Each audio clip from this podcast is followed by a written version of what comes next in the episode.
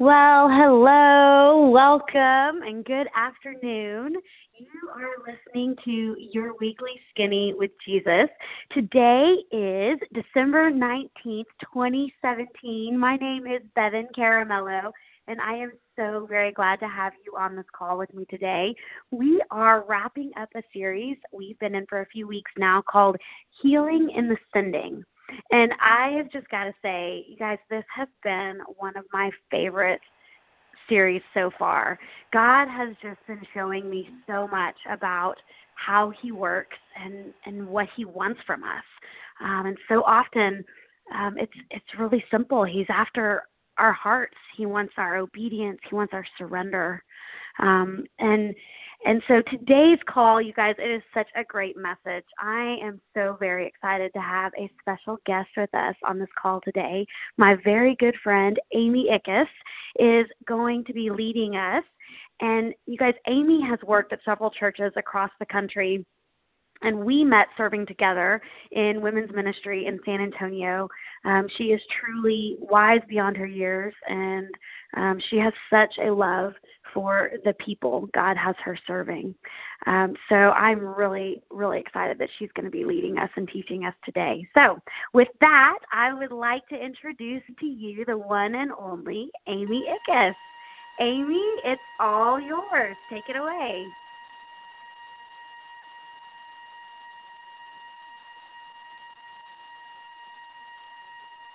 Are you there? Can you hear me?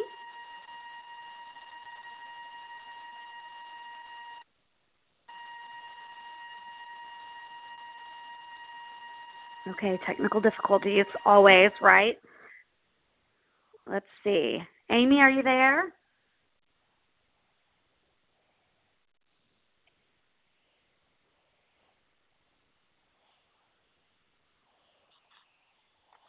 Amy, can you hear me?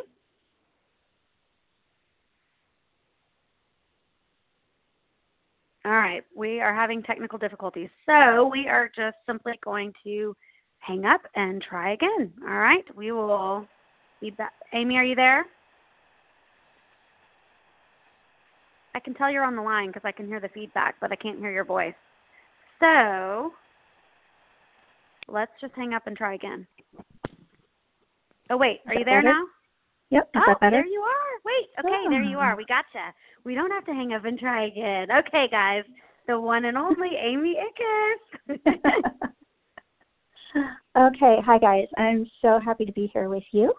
Um, so last week, Bevan had us in Acts chapter 26, and we talked about how Paul's spiritual healing came when he was sent to the Jews and the Gentiles to defend the cause of the cross. She finished by challenging us with the truth that sometimes when we do what we've been called to do, it might not look the way we think it should. And so this week, we're going to take that a step further and see that sometimes our healing doesn't always look the way we think it should either. So we're going to look at two passages today that might be pretty familiar to you, um, but together they, take a, they tell a really interesting story. So the first passage we're going to look at is Acts chapter 9, verses 1 to 16. So if you are um, somewhere where you can pull that up on your phone or um, grab your Bible. Um, I'll give you a minute to go there. It's Acts 9 1 through 16. And it says this Now Saul was still breathing threats and murder against the disciples of the Lord. He went to the high priest and requested letters from him to the synagogues in Damascus, so that if he found any men or women who belonged to the way, he might bring them as prisoners to Jerusalem. As he traveled and was nearing Damascus, a light from heaven suddenly flashed around him. Falling to the ground, he heard a voice saying to him, Saul, Saul, why are you persecuting me? Who are you, Lord? Paul said Saul. I am Jesus, the one you are persecuting, he replied. But get up and go into the city, and you will be told what you must do. The men who were traveling with him stood speechless, hearing the sound but seeing no one. Saul got up from the ground, and though his eyes were open, he could see nothing. So they took him by the hand and led him into Damascus. He was unable to see for three days and did not eat or drink. There was a disciple in Damascus named Ananias, and the Lord said to him in a vision, Ananias, here I am, Lord, he replied. Get up and go to the street called Straight. The Lord said to him, To the house of Judas, and ask for a man from Tarsus named Saul, since he is praying there. In a vision, he has seen a man named Ananias coming in and placing his hands on him so that he may regain his sight. Lord, Ananias answered, I have heard from many people about this man, how much harm he has done to your saints in Jerusalem, and he has authority here from the chief priest to arrest all who call on your name. But the Lord said to him, Go, for this man is my chosen instrument to take my name to Gentiles, kings, and Israelites. I will show him how much he must suffer for my name. And now we're going to turn over to Second Corinthians chapter 12. And we're going to start at the second half of verse 7. And this is Paul writing and, uh, to one, the church in Corinth, and he says this Therefore, so that I would not exalt myself, a thorn in the flesh was given to me, a messenger of Satan to torment me so that I would not exalt myself. Concerning this, I pleaded with the Lord three times that it would leave me. But he said to me, My grace is sufficient for you for my power is perfected in weakness. Therefore, I will most gladly boast all the more about my weaknesses, so that Christ's power may reside in me. So I take pleasure in weaknesses, insults, hardships, persecutions, and in difficulties for the sake of Christ. For when I am weak, then I am strong. So many scholars agree that Paul's thorn would probably had something to do with his eyesight, and they base this on the fact that Paul's letters were mostly dictated, especially the ones that he wrote later in his ministry. The theory about Paul's thorn and his eyesight makes a lot of sense, especially considering what we just read in Acts about Paul's dramatic encounter with Jesus. But regardless of what the actual issue was, the point is this Paul had begged God for physical healing but what God gave him instead was a deeper spiritual healing, this grace upon grace. Paul wanted his thorn gone. God wanted to use his thorn for his glory. So often when we talk about healing, the expectation is that the healing we seek will happen here on earth and in the way we expect it will. We expect that on the next visit to the doctor, we'll find out that the cancer is just gone. Um, we'll expect that we'll wake up the morning after a bout with depression with a completely new outlook on life and, and not having to deal with that anymore. But more often than not, the cancer still shows up on the scan, and we still need medication to function, and even for you, maybe just to get out of bed. Now, there's a hidden danger in this conversation about healing I want to stop and talk about for a moment. There have been times when I've been dealing with a physical or mental illness, and I've done exactly what I'm supposed to do. I've brought it to God and asked for His healing. But here's the pattern that I've observed as I look back. After a few weeks of asking, I start to beg for His healing. And a few weeks after that, I start to quote His own words back to Him to remind Him that He's my healer. And before I know it, my healing is about the only thing I ever pray about anymore. There's been this shift in me, and now my healing is all I care about. In short, my healing has become an idol because I'm seeking that healing instead of seeking God. So I just want to pull that out for just a second um, as a caution because um, it's just something that, that God put on my heart pretty recently. And so I figured in this conversation we should probably um, just be aware of this um, so that it's not a trap that we that we fall into. Okay, so back to Paul's story. Paul says that when he begged God for healing, God said no and told him that his grace was all Paul really needed. What God was saying was that his grace, his love, his care, his purposes and plans were all Paul really needed, in spite of what Paul thought he needed. No one can deny that God used Paul powerfully, but we do have to wonder if Paul's ministry would have been as effective and world changing if God had, in fact, healed him, and if he hadn't had to rely on others to help him do the work that God had called him to do. That reliance on others is what led him to some of the cities where he planted churches, and those churches are the reason we even know about Jesus today. Paul's story isn't so much different from my own.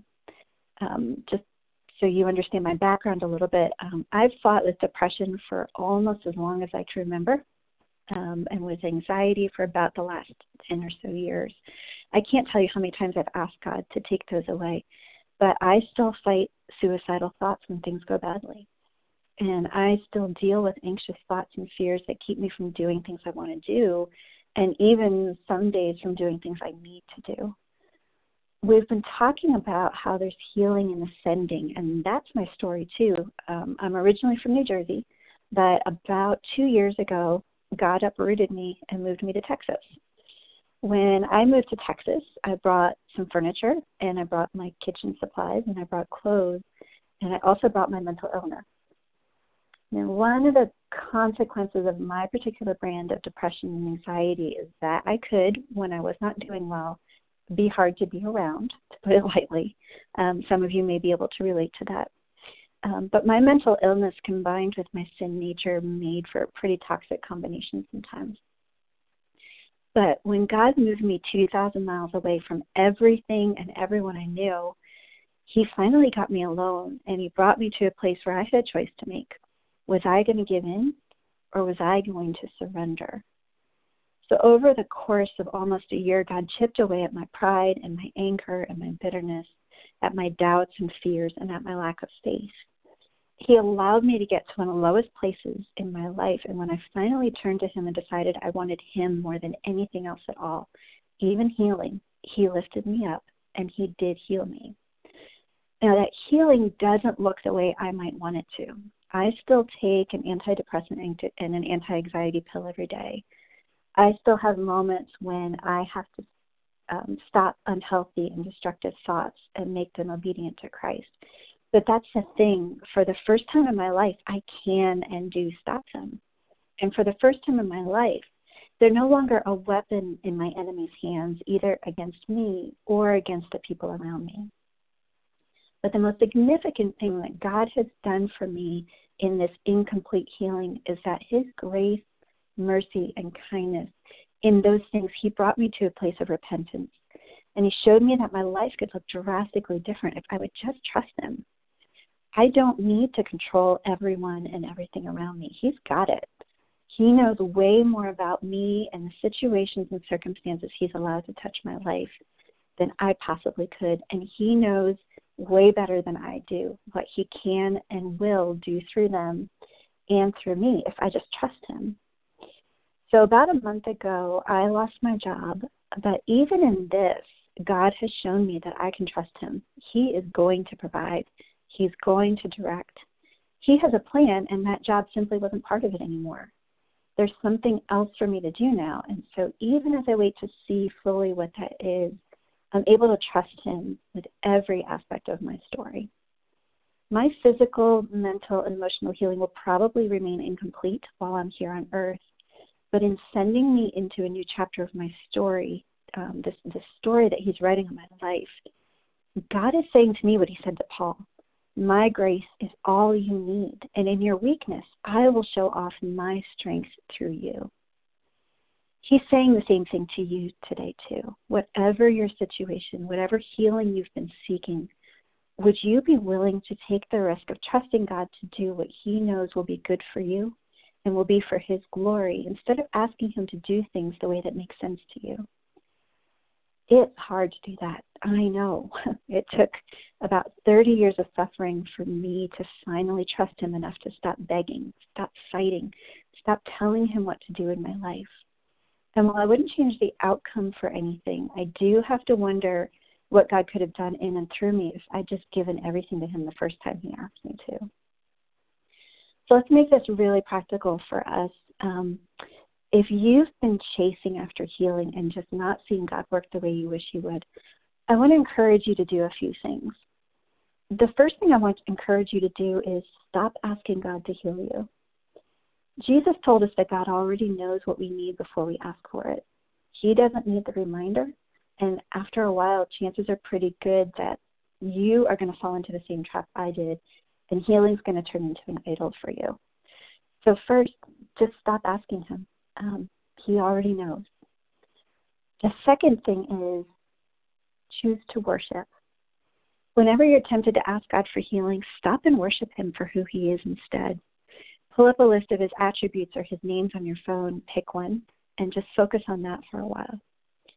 God wants you to be whole and healed, but more than that, He wants your heart. And worship is the fastest way to align our wills and our desires with His. And in our worship, He becomes bigger than anything we deal with here on earth. And then the third thing is give God your sickness. There's this great story in the book of 2 Kings 19 about King Hezekiah receiving a letter from his enemies. Rather than panicking about their threats, he takes the letter to the temple and he gets down on the floor and he spreads the letter out before God and he talks to him about it. So, in giving God your sickness, that might be what this looks like for you. If you need to, you might literally need to spread out your medicine or your medical device or some symbol of the healing you've been seeking before God. And give God your sickness and allow Him to do with it what He knows is best for you and what will bring Him the most glory. Because remember what I said earlier Paul wanted his thorn gone. God wanted to use that thorn for his glory, and he wants to do the same with yours. Whether that be by taking it away and giving you that testimony of his complete healing here on earth, or by leaving it in place, will you trust him with it? Will you trust that he really does know what's best in every situation? Will you trust that he knows the end of the story that he's writing in your life and the role that your thorn plays in that story? Our surrender to God and our faith in God is powerful. It tells our enemy that he has no power over us. It tells the people around us that we serve a God that they can trust too. And it tells our own souls that we are not walking through anything alone. In Him we have hope. In Him we have a future. In Him we have everything we'll ever need in this life and in the life to come when Jesus himself will wipe away every tear. One day we will see Jesus face to face, and the things of this earth will grow strangely dim. Let's pray. God, we praise you that we can trust you. We praise you that your word is steadfast. You do not change. God, we praise you that you are Jehovah Rapha. You are our healer. But Father, I pray right now for our sisters and our brothers on this call who've been seeking healing. God, I pray that they'd be willing to surrender their lives completely to you, every part of it, not holding anything back. God, I pray that they would turn to you rather than what you can do for them. God, that you would be what they reach for. Um, your presence would be enough for them. Father, I pray that they would be obedient and they would be faithful in your sending. Um, God, we've been talking about this idea that there is healing in the sending. And so, Father, would you give us all the wisdom and the discernment to know when you're sending us somewhere new? And God, would we go there in the hope that when we get there, you are there and you have got everything under control. God, we worship you for who you are. May we live our lives in a way that will always bring you honor and glory. And we pray this in the name of Jesus. Amen. Mm. Amen. Wow. Oh, amen. Amy, wow. So, so good. Um, thank you so much for being on this call. Thank you for leading us on this call, for teaching us today. Um, this was such a powerful call today uh, with so many great takeaways. Um, I just I love the point that you made about our prayers for healing becoming an idol in our lives if we're not careful. I mean that is that is so true. Anything that we chase after harder than we're chasing after God is an idol. And honestly, I've just never looked at it from that angle before. I've never even considered that our prayers, what it is that we're seeking, what we're what it is that we're asking God for, can actually become an idol, you know. But it's, it's so true when you put it that way. You know, I think we need to stop and ask ourselves, am I seeking healing instead of seeking God? Just like Amy threw out there, um, you know. But I love too. This verse jumped out at me when Amy was reading it in in Acts chapter nine, verse eleven. God tells Ananias to ask for a man named Saul who is praying and that just jumped out at me. I've never noticed that before. That in this part where Ananias says, find Paul. Paul was a man that at that time God says he's praying right now. He's praying, and you know, no doubt Saul was seeking healing at that point. I I have no doubt that that that was a time period where where Saul was on his knees and he was begging God for healing. I'm sure he was desperate. Um, but just like Amy said, when she pointed us to Second Corinthians chapter 12, at some point Paul made the choice to stop asking for more healing, right? He stopped asking for a better healing. He stopped asking for a different healing. And at some point he just accepted that where he was weak, God is strong. Um, I love the way Amy brought this all together today um, and just pointed that out. It's the first time I think I've ever seen it that way. Um, and then, two, Amy, wow, the other takeaway I hope I don't soon forget is um, what you said about choosing to worship instead of asking for a different healing. I just love this because it's so simple, um, but it's it's so good. When we choose to worship, we are taking our eyes off of ourselves and choosing instead to focus on God, um, and that's always the best choice. So when in doubt, worship, right? Um, Amy, really so great having you on this call today. Thank you so much for being with us. Um, all right, Skinny Peeps, I am so very grateful for this time together today. Remember, we are going to be off for the next two weeks in celebration of Christmas and New Year's, okay? And then we will be back here together again Tuesday, January 9th at 2 p.m. So it'll all start back up again Tuesdays at 2, just like we've been in 2017. So be back here with us January 9th. We'll be starting a new series. If you are not already a member of our Facebook page, I encourage you to find us there. Just search Weekly Skinny in Facebook and then add yourself there, and I'll approve it. All are welcome. So feel free to invite your friends, family, or team members coworkers, anybody that you think would find value um, here with us. We would love to have them. And um, over this these two week this two week break for the holidays, when you're lounging around, you've got extra time, or maybe you're driving around running errands.